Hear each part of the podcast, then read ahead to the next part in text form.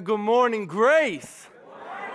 I like that. Well, I'd be remiss to not start and tell you who I am because like 64% of you were like, who's this guy? yeah, my mom's here, so I can't talk about It's, it's kind of like how y'all, you went to your, your kid's first soccer game. She's here for, you know. Just kidding, it's different. It's different. It, it's not, it's not. Well, my name is Phil Cook. I am absolutely blessed to be the pastor of students here at Grace. Many of you, you, you knew Alex. Uh, give it up for Alex one time. He's not here, though. Or maybe he is. I don't know. He might be. Um, I am blessed to take his place as he goes out and plants a Zeal Church. Um, I've been serving with the youth ministry for five to six years now, so I'm not new to Grace and what they're doing in youth ministry. Uh, so I'm blessed to really just step in and kind of seamlessly take over what's already going and just believing we're going to be able to take it to the next level. So I'm going to tell you a little bit about me, and then we're going to talk. Uh, and, and, study out of Galatians 1. But like I said, my name is uh, Phil Cook. Uh, I have a passion and, and have for a while now to impact young people and empower them to be leaders in their own rights. So when we do what we do in student ministries in the Grove here, shameless plug, 18 to 25 year olds Tuesday nights, where my where my 7th to 12th graders Wednesday nights, shame I'm allowed to do that because I'm up here now. It's free. Lori Broberg saying yes and amen. Bring them in, build them up, send them out.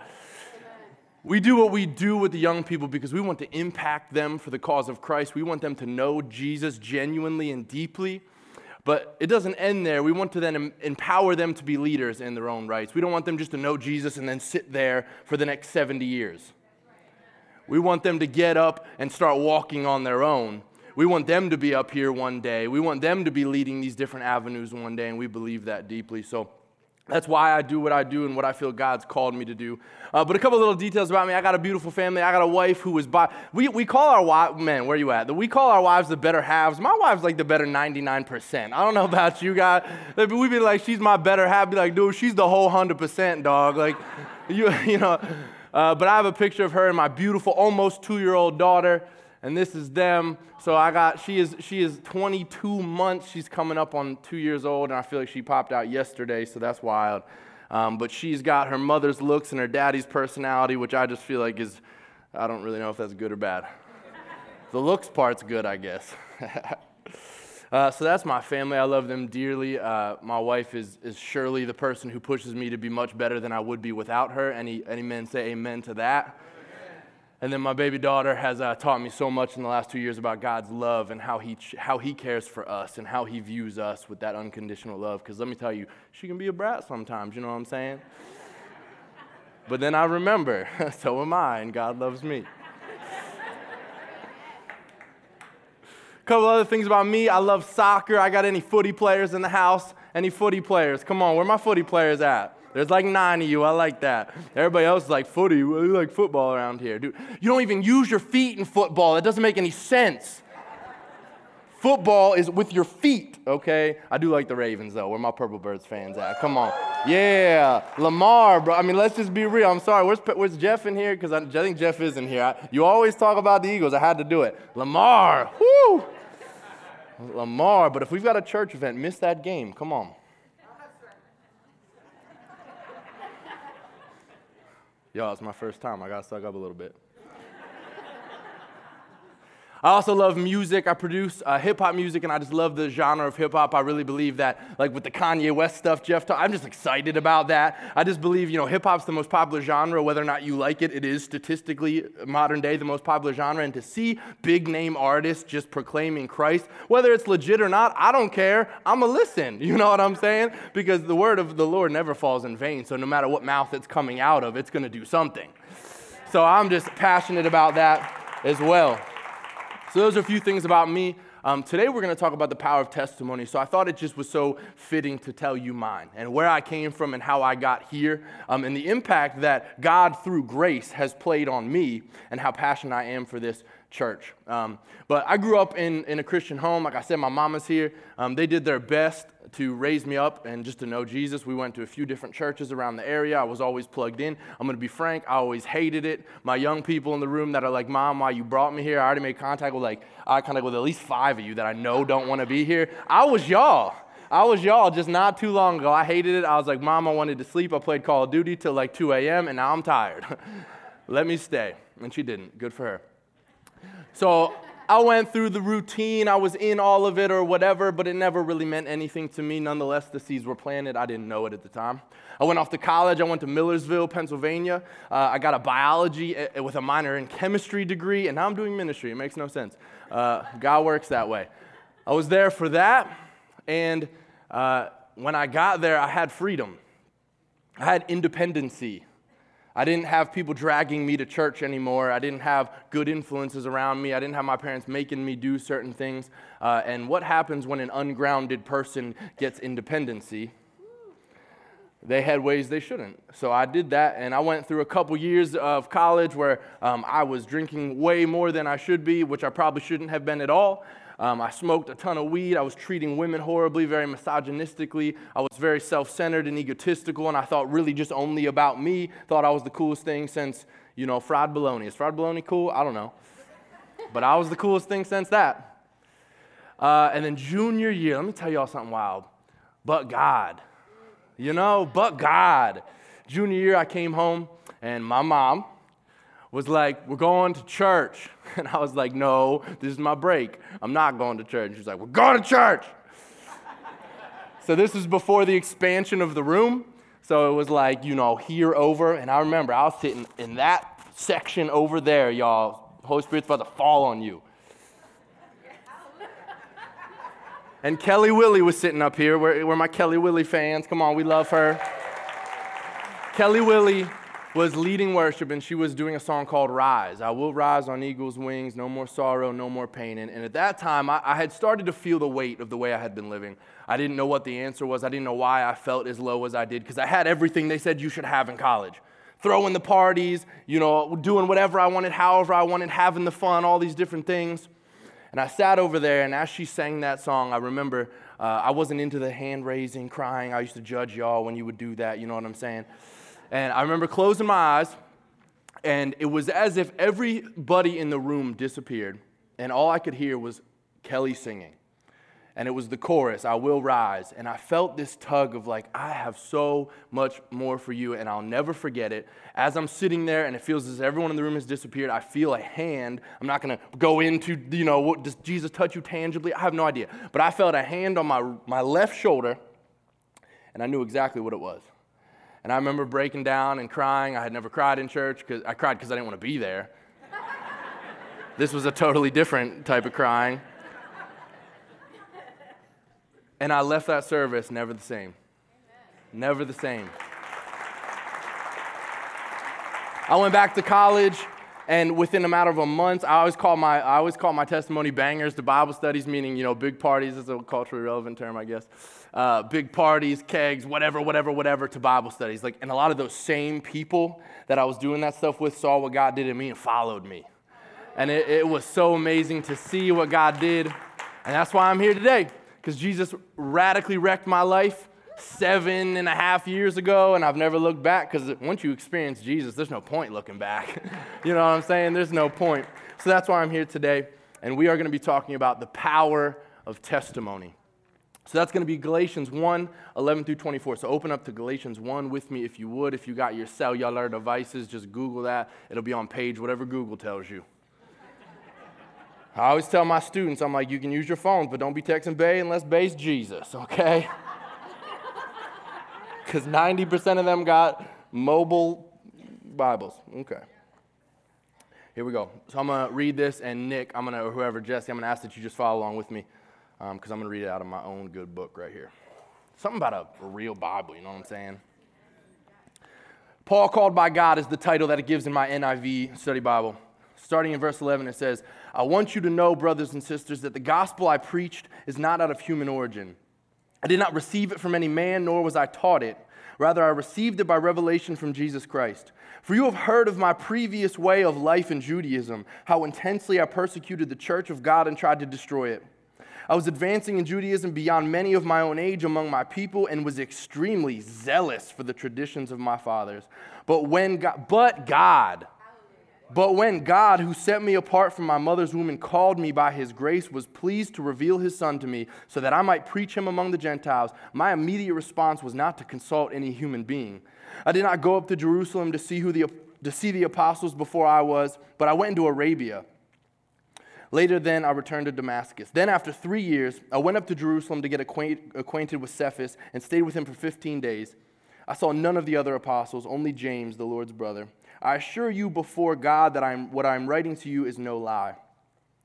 Then I went into Syria and Cilicia. I was personally unknown to the church of Judea that are in Christ. They only heard the report.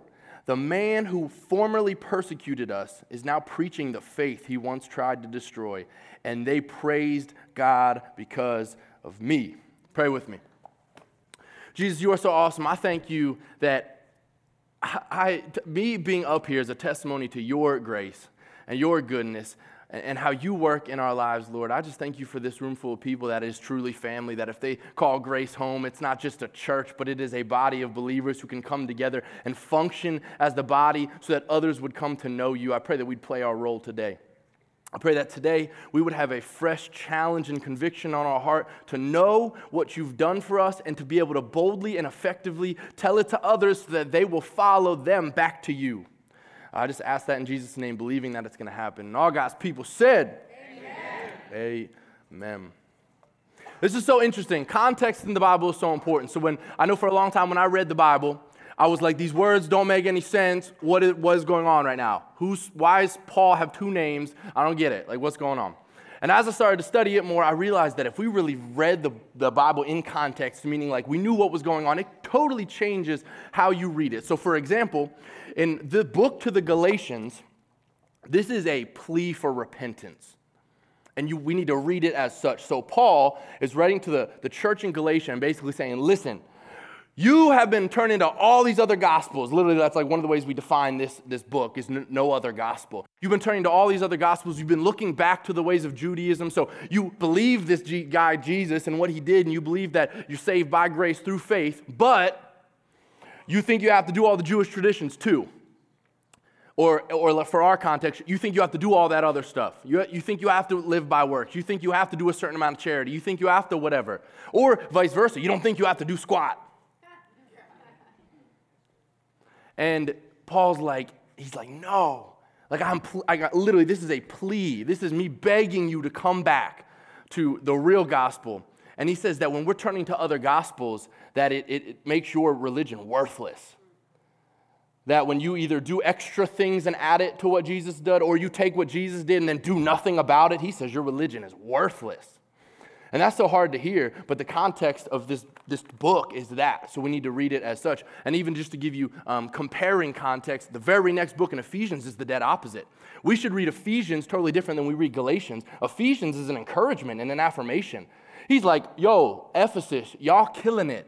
Like, y'all really killing it. Let me tell you how to kill it even more. Galatians, he's not doing that with, he's like, listen, Galatians, like, excuse my French, but you suck. That's what he's saying.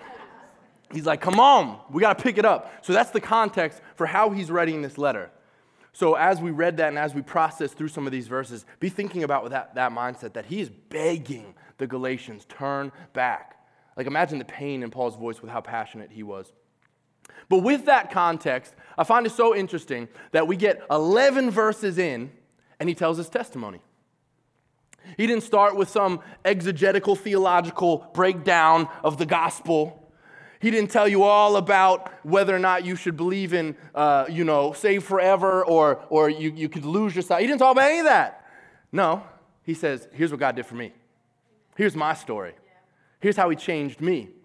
And how important must our testimonies be if Paul, this man who in many ways is, is this maverick of the faith, who we're called to follow as he follows Christ, that's how he started his plea to others to come to know Jesus in a really real way. How much more then should we be challenging ourselves that our testimonies are super important? So, what we're going to do is I'm going to give you three points, but these points are going to be in the forms of questions that I want you to ask yourself. I think sometimes I can sit in these seats, I'm here every Sunday, and this is my family, and a lot of times I'll hear the points, and what I do is I immediately think of who else they apply to. oh man, Jeff, you really killed that point. My sister could hear that one. You know, Jeff, you really, I know five people at work who need that. And it's just like, no, that's not what today is, and that's really not what any Sunday is. I want you to take the questions that I ask, because these are ch- questions I've challenged myself and both my Grove people, because uh, this message was for them originally. And ask these to yourself and how you can more applicably equip people around you via your testimony. So, my first question, based out of this, is this. Oh, actually, sorry, let me give you a working definition of testimony because some of y'all are probably like, wait, what? The evidential story of what God has done in your life. I wanted to give it a working definition so that we could all be together on the same page. The evidential meaning like people can look at your life and see what's happened. The evidential story, it's a story of what God has done in your life. It puts the proper place because God's up there, right? It has nothing to do with what we do, but it's what He's doing in and through us. All right, so here's the first question Do you know your testimony? When we talk about how Paul knew his testimony and he started this plea to the Galatians, which uh, I would imagine worked because these churches ended up exploding to us today. You know, that's why I'm saying we're over in America. This church was not in America, heads up. Galatia was not, it was over in the Middle East somewhere. But don't, I don't really know where. I'm not good at geography, but it definitely wasn't in America. And we're here today worshiping God. So we can assume that his testimony usage worked. Do you know your testimony? Verses 13 and 14. Paul did. So he says this For you have heard of my previous way of life in Judaism. I just love that, my previous way of life. He's like, That's not me no more. That's not me anymore, my previous way of life. Some, I feel like sometimes we don't live in that. I don't live in that. You heard of my previous way of life in Judaism, how intensely I persecuted the church of God and tried to destroy it. I was advancing in Judaism beyond many of my own age among my own people and was extremely zealous for the traditions of my fathers. Paul knew his testimony and he utilized it quickly. On the other side of that, what I want to open with a, a thought and a challenge as you ask yourself this question is that if you don't know your testimony, it's going to hinder your effectiveness for the gospel. If Paul went into this letter and didn't know how to elaborate the salvation he'd been given, he would have been fairly ineffective. He would have been like, hey, I appeal to you to turn back because I think God's pretty good and I heard a fire message at church on Sunday. So, like, that should be good. No, he was like, here is directly how God has impacted me and changed my life and what he's done for me. And it's so effective. As I read that, I'm like, dang, only God could do something like that. He took the Judaizer, someone who was killing Christians, and said, not only are you going to stop doing that, you're going to lead the brigade. That's powerful. That wants, makes me want to change. So, not knowing your testimony is going to hinder your effectiveness. Layman terms for that is if you can't elaborate the salvation that you have and why it matters, why would others want it? And that's a challenge to me because there's times I'll go into conversations and, and I want to share this faith and I'm just not prepared in my head and I don't elaborate it well. I don't talk about it well. But if we claim that we've been radically saved by a radical God who's all good and all knowing and all loving, and we can't elaborate why that matters to other people, why would other people want it? Why would they want something that you can't even tell them why it's good? So, knowing our testimonies is going to be hugely important. Now, I wanted to make sure that you left with tangible ways to know your testimony because testimony is an ongoing thing, and we'll talk about that a little bit. Testimony is not just a one time deal. Testimony is a lifestyle. Testimony, and we'll get there, we'll get there. But I wanted to give you a, a literal equation. Listen, I had a biology major, people, okay? So I have a science brain. It's how I think. Just live, just be with me, okay? I'm gonna give you a formula that you can snap a picture of, write down, think through, whatever, as to how we can know our testimonies. These never work on the first click. So you, if you do a pose on the second one, it works better. It does. All right, here's your equation recognition plus but God equals revelation and repentance. Let me break this down. But write this down. Where my, where, where my note takers at? I got any note takers there? See, I like y'all. I like y'all. Because if you're a note, she's over there. She's like, me! I saw her. You got zealous for it. I'm a note taker, so I, I try to format my messages in ways that you can easily take notes, so you're welcome. All right. Recognition of the problem. When you tell someone your story and what God's done for you, the very first part of it is to say something was wrong. Something was wrong. I was walking in ways that weren't right. I looked at the world and saw what was going on. There was I recognized the problem and you established what that problem was in your life. So for me, at least at the at the instance of my testimony, again, it's an evolving thing, but it was that I was living in ways in college that I just knew God did not have for me. And I am not afraid to list off what I was doing and how I was doing it. I recognize the problem, and then we insert the but God. You tell what God did for you. You say, Well, I had this problem. I had this sin disease, I had these things that I was living in, but God. And you say how He affected you. Now, let me encourage you. I had a radical experience that I couldn't ignore. It's okay if it doesn't look like that. It's okay. Every testimony I've ever heard, which I've heard a whole lot of them because God is good and God's always working, they're all different, every single one. Not one person I've ever met has the same story as me. Not, not one person has the same but God moment as me, and that is okay. So just realize that. Your but God doesn't need to look like anybody else's but God. Your but God was for you because God gave it to you. It was a gift. So embrace the gift that you were given.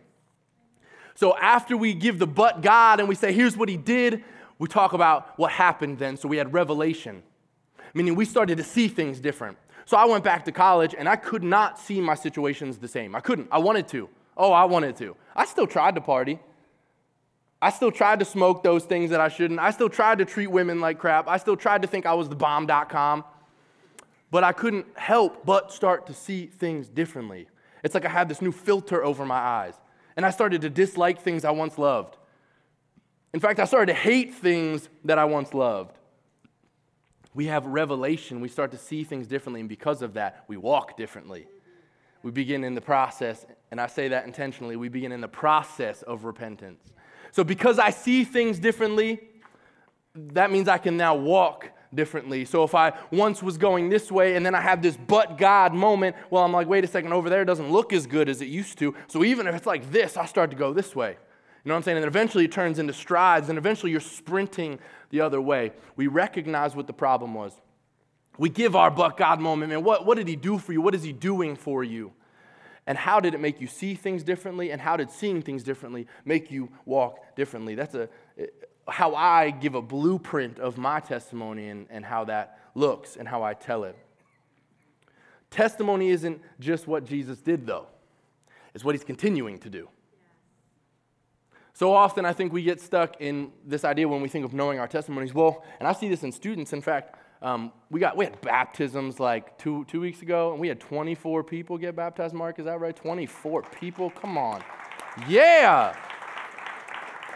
And I, with, we had, I think, nine students get baptized, and one of the students, and I don't, know, I don't think she's probably here, but I won't say her name in case she is. But she sent her testimony in. I asked to proof them all first. I'm not going to change anybody's story, but I just want to see what they say, you know, make sure it's appropriate or whatever.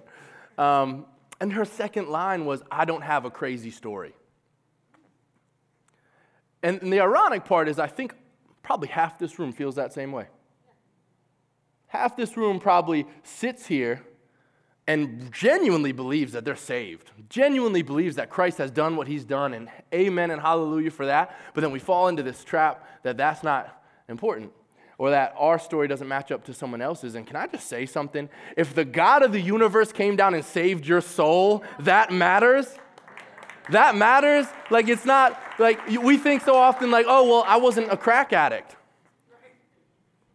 You, you don't want to be a crack addict. That's a good thing. Like that's okay. You said, and like I, I see it all the time. Well, I was raised in the church. I never really had this moment. I've just always believed it. Are you kidding me? You got. I mean, you you missed so much heartache. You miss so many problems. God got you right off the bat. If anything, your story's better. You didn't have to walk through the mud. But sometimes we do that. We think, well, I can't tell my story because it's not, it wouldn't fit a Hollywood action movie. It doesn't need to. How many ladies in here just love those boring dramas? Like, see, people like those. so, sorry, sorry, sorry. We don't have cable. I don't watch TV anyways. It's fine. But it's not what he did, it's what he's continuing to do. The testimony of someone actively following Jesus is constantly evolving. Testimony is a lot less about a one time event than we make it sometimes and a lot more of being constantly aware of what God is doing in your life. The, the testimony of a genuine, deep Jesus follower is going to be someone that as you talk to them, they can tell you yesterday what God did for them. They can tell you the day before that, and, they, and it might not always look all made glamorous and crack addiction and whatever. I'm not trying to downplay crack addiction. That's just a big relevant example, by the way, caveat. But it's what he did yesterday. It's what he's going to do tomorrow, and are we aware of it? I think sometimes we get in the danger of, well, seven years ago, God wrecked my life. And if someone were to ask me, well, what's he done since? I'd be like, I go to church. No. Can I tell you, I could tell you just yesterday, I, I, sat in the Word and words are just popping off the page and giving me fresh revelation. Can I tell you, two weekends ago, we went to Revive 2019 and saw students driven to their knees in the name of Jesus, calling out to Him. We saw kids saved. We saw kids' chains break, kids who walked in with something who left without it. That's what God's still doing. That's still part of my testimony. So, what's yours? When you know your testimony, or do you know your testimony? Not only what he did, but what he's continuing to do. Let's challenge ourselves on that. So the first step is knowing it. and a lot of us thought it ended there. Second step is telling it. Do you tell your testimony? That's my second point and my second question. Is uh, some of us don't genuinely don't know our testimony, or, or maybe we're not good at elaborating, and that's okay. And we, we gave this blueprint for maybe what that could look like, and we talk about it a little bit. So maybe that's the first step. Some of us know what God did for us, and this is the hard part. This is the hard part. Can I tell you, I'm extremely extroverted?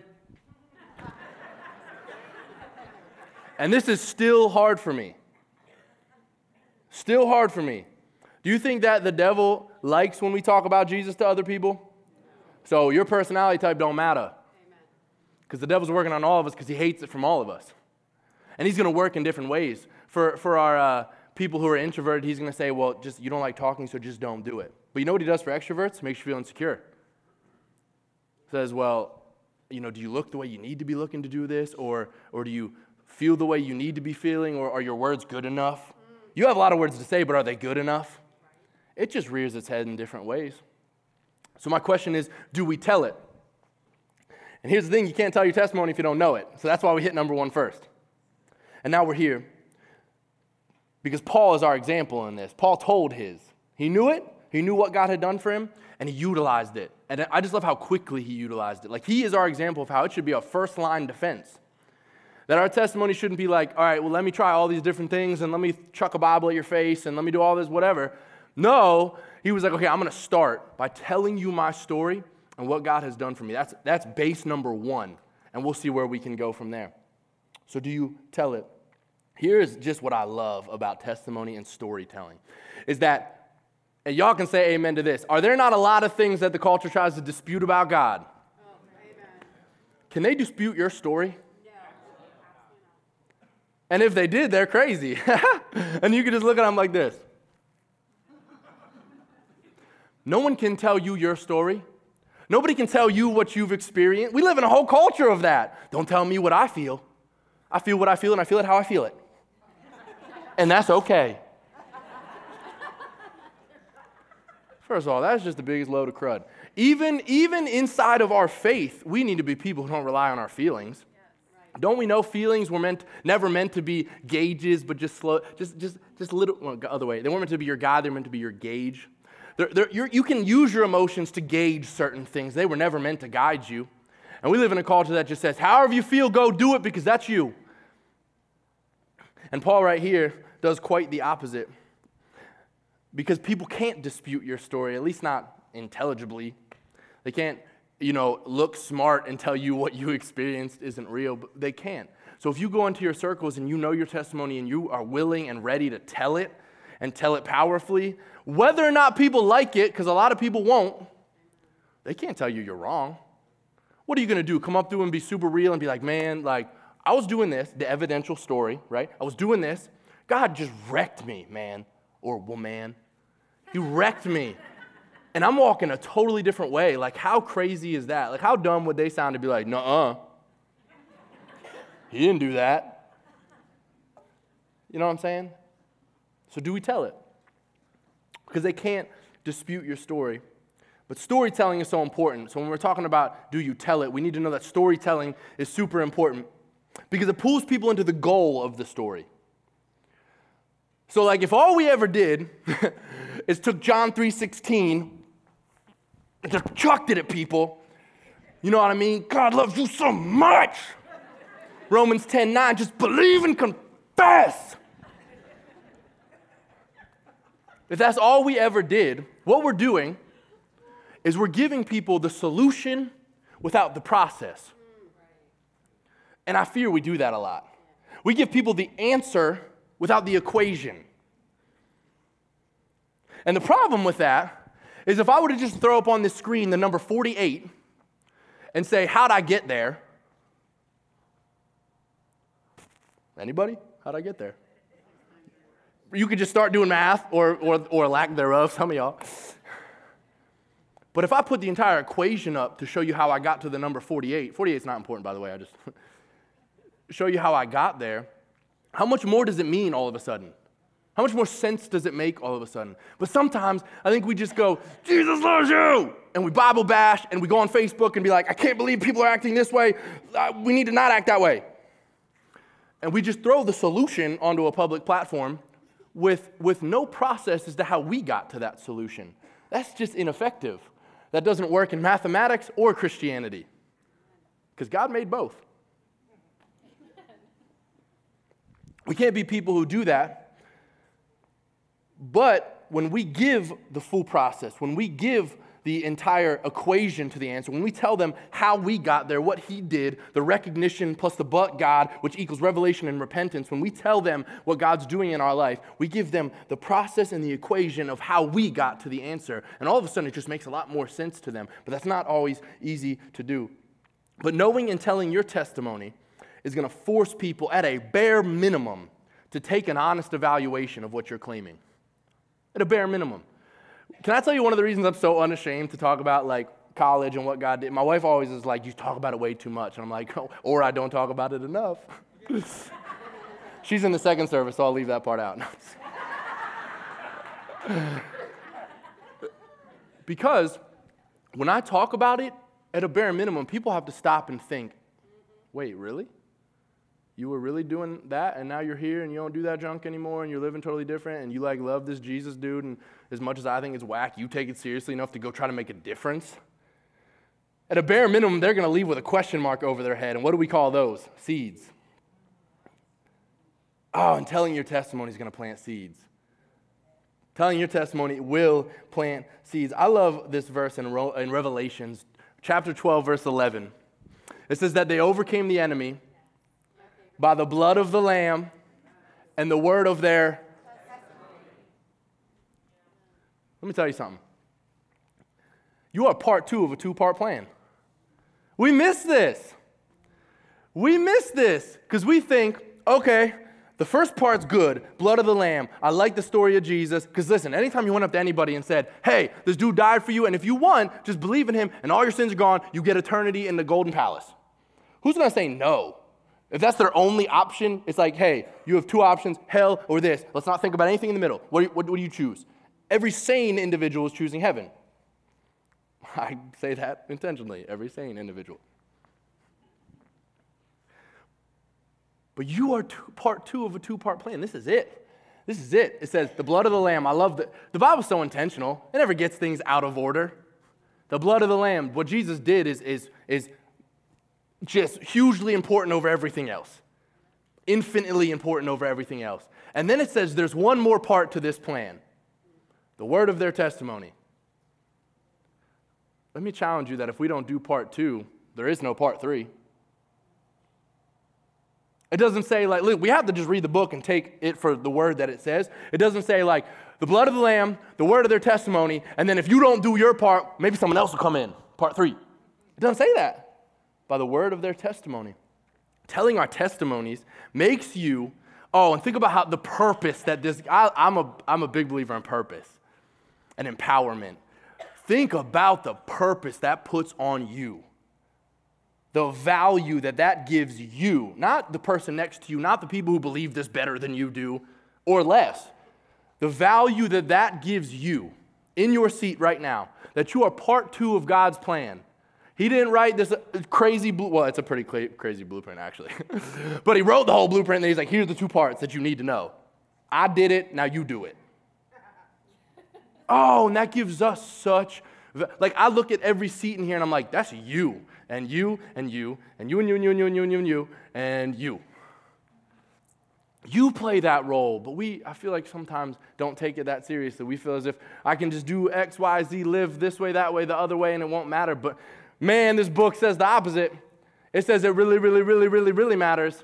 It says that you're part two of a two part plan So if you would just tune in, believe what I did for you, and then tell people about what I did for you, you are going to change the world. And I believe that about us. You can clap.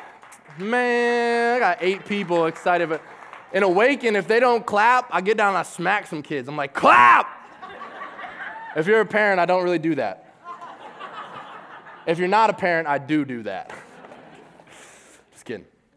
I want to give you guys an example, um, but just to encourage you in this, you have a story that somebody needs to hear. Like, Jeff can get up here every single week, or Ben, or Mark, or, or well, Alex is moving on to plant his own church now, and he's going to be telling people there. But if you genuinely think that, like, we're the people who need to do the work, you're so wrong. Because every one of you will leave here and encounter somebody I will never meet. In fact, you are going to encounter multiple people that I will never meet. And if you never tell them, I'm not telling them, I'm never going to talk to them.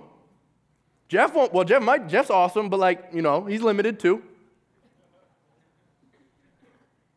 You have that role to play. Like, there's people in your circles who need to hear the story that you have. Can I tell you the things that you came out of, the, the but God in your life, is so specific and unique because God put it into your life that there are going to be other people who need to hear that exact specific story.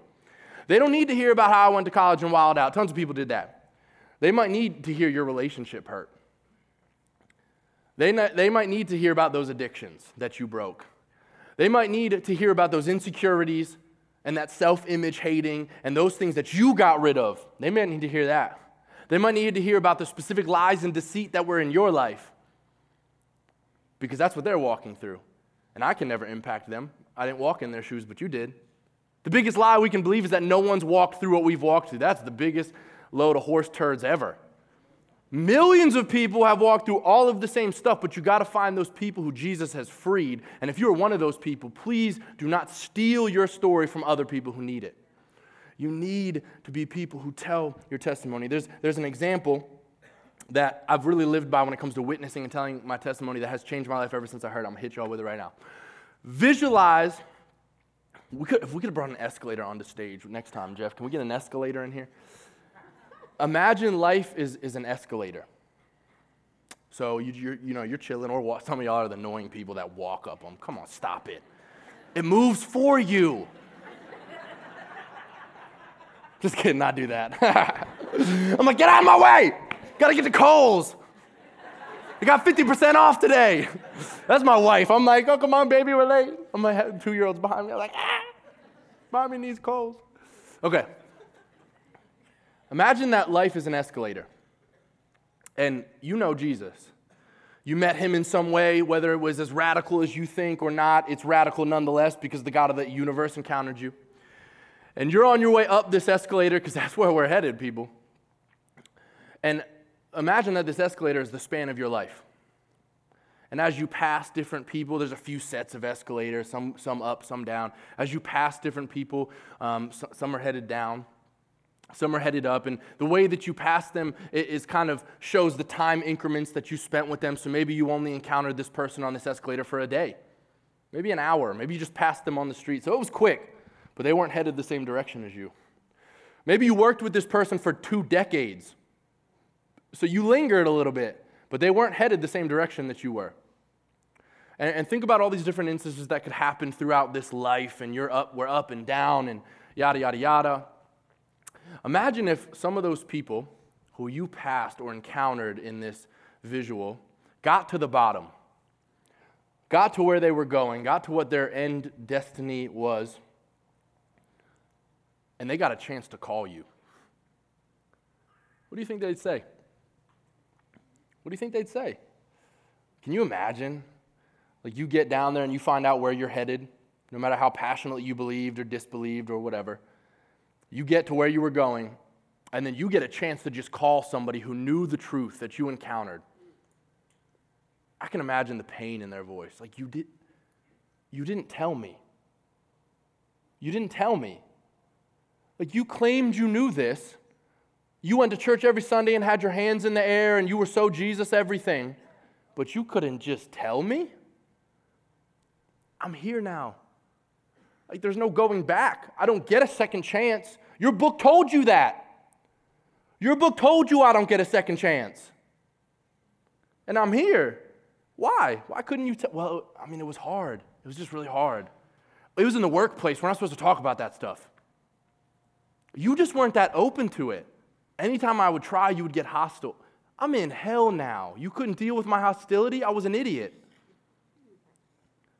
You, you weren't allowed to talk about it in the workplace? My soul was less important than your job?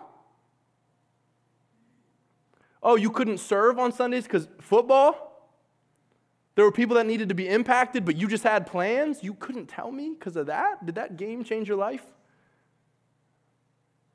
Think about what they would ask, and I just I hear the pain even in my head in their voice. I hear what they would think and what they would say, and, and I know that looking back, I'd be like, why? I know where I'm at now, and all pain is gone and all tears are gone, but I can't help but think that before I entered, there'd be parts of me that were like, wow. When I'm accounting before God, which we're told all of us will do, there's gonna be parts of me that were like, there's so many people out of selfishness I chose not to tell. I'm going to let that sit for a second. Because I know every time I think about that, I feel a weight. But can I tell you that Jesus tells us he gives us a weight, but what does he say about it? He said that the burden is easy and the yoke is light. So there will be a weight, but we're told we don't do it alone. So, do we know our testimonies? And do we tell them knowing that your story could lead someone else to Jesus? My third point comes out of uh, verse 21 through 24. Then I went to Syria and Cilicia. I was personally, listen, these words are so intentional. Listen to this. I was personally unknown to the churches of Judea that are in Christ. They did not know him. That's really important to what we're about to read. They only heard the report. The man who formerly persecuted us is now preaching the faith he once tried to destroy, and they praised God because of me. My last question is this Will people praise God because of you? I, love that God assigns us such, such intent purpose. Like if you walk a purposeless life, or if you go day by day and you feel as if you don't have a purpose, let me just challenge you. It's here. You just have to tap into it because this book is full of assignment. It says, Go and make disciples of all nations, baptizing them in the name of the Father, the Son, and the Holy Spirit, and teaching them. That right there is three different forms of purpose. But it gives us such intense purpose, and we need to tap into it and what the result of that can be. And, and I'm not making this up, so if, if this is the type of thing that makes you itch because you're like, God did it. Paul said it, verse 24.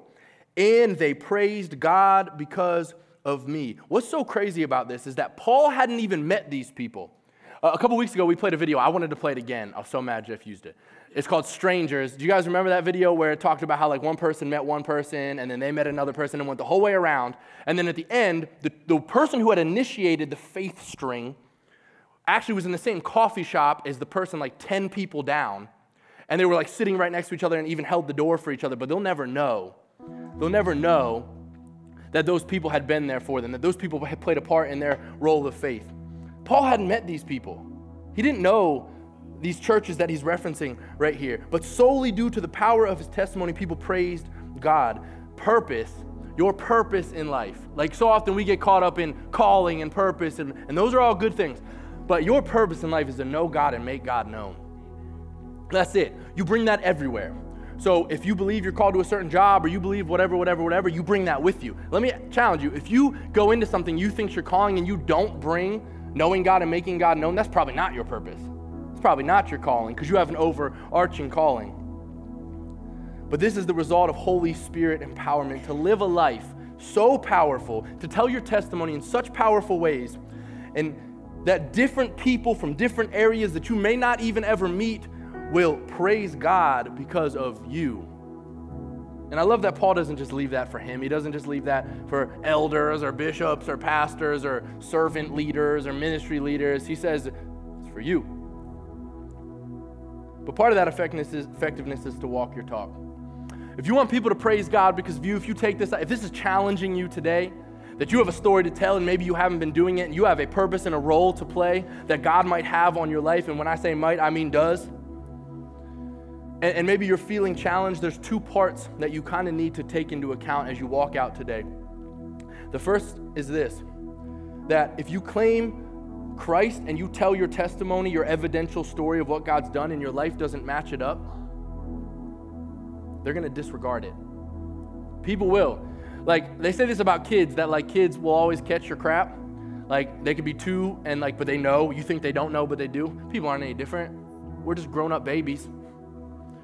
Like one thing can I just be real and again, I'm talking to myself is that when we talk one thing and walk another thing, what you're talking doesn't matter. You could say it all day long, and people are just looking at you like, your feet aren't moving the same direction as your words. Your mouth's going, your feet aren't. We have to be people who walk our talk. That's the first part.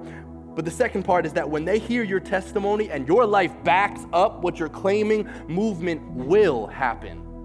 Not maybe. I've never told my testimony to somebody when I went through my college days and watched people follow what Jesus was doing, or I stepped into grace and became a part of student ministries and the Grove and all the different things we got going on here. Like when you genuinely tell, people what you have going on in your life and how He's working, and people see you're actually walking it out, they follow because that's attractive.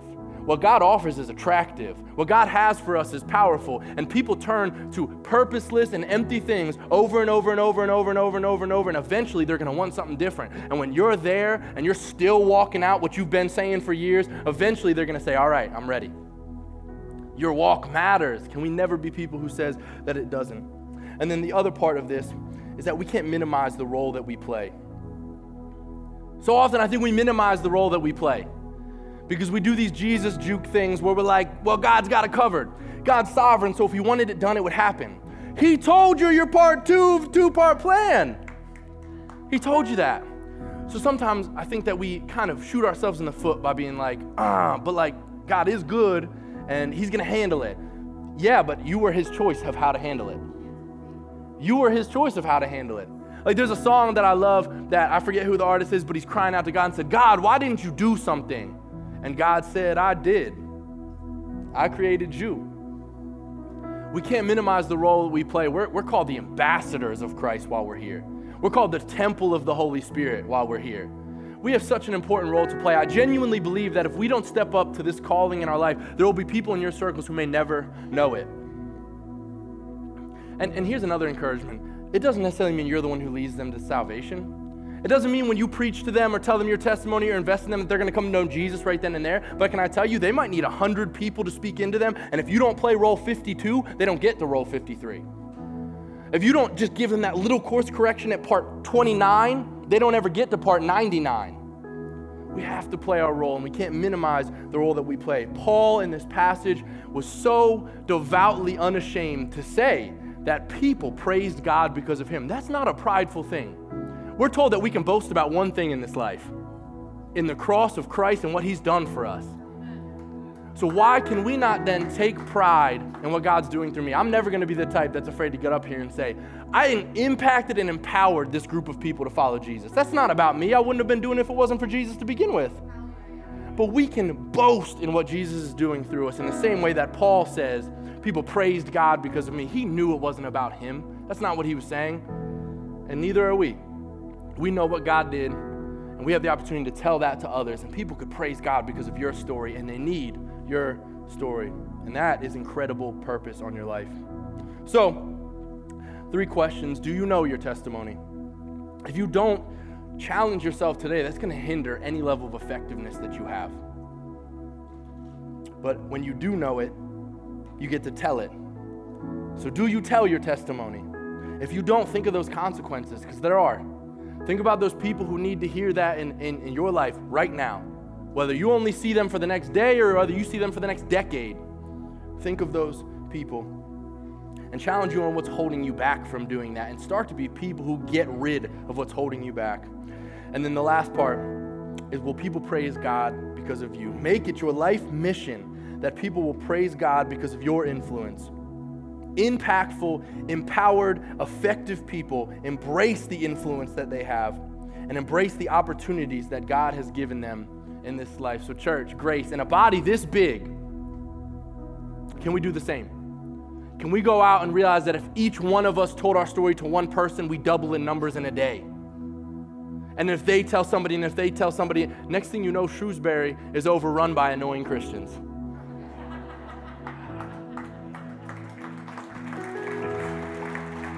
We clap because we know we're annoying. It's okay. But I'm excited because I really believe that not only has this been happening here for 13 years, but I, I believe this is going to continue to happen in really powerful and big ways. I don't think this room will be able to hold us one day. And that's a beautiful thing. And we'll get there when we get there. But we're going to trust God for it. And we're going to continue to play the role that we play until we get there. I'm going to pray for us and then we're going to worship.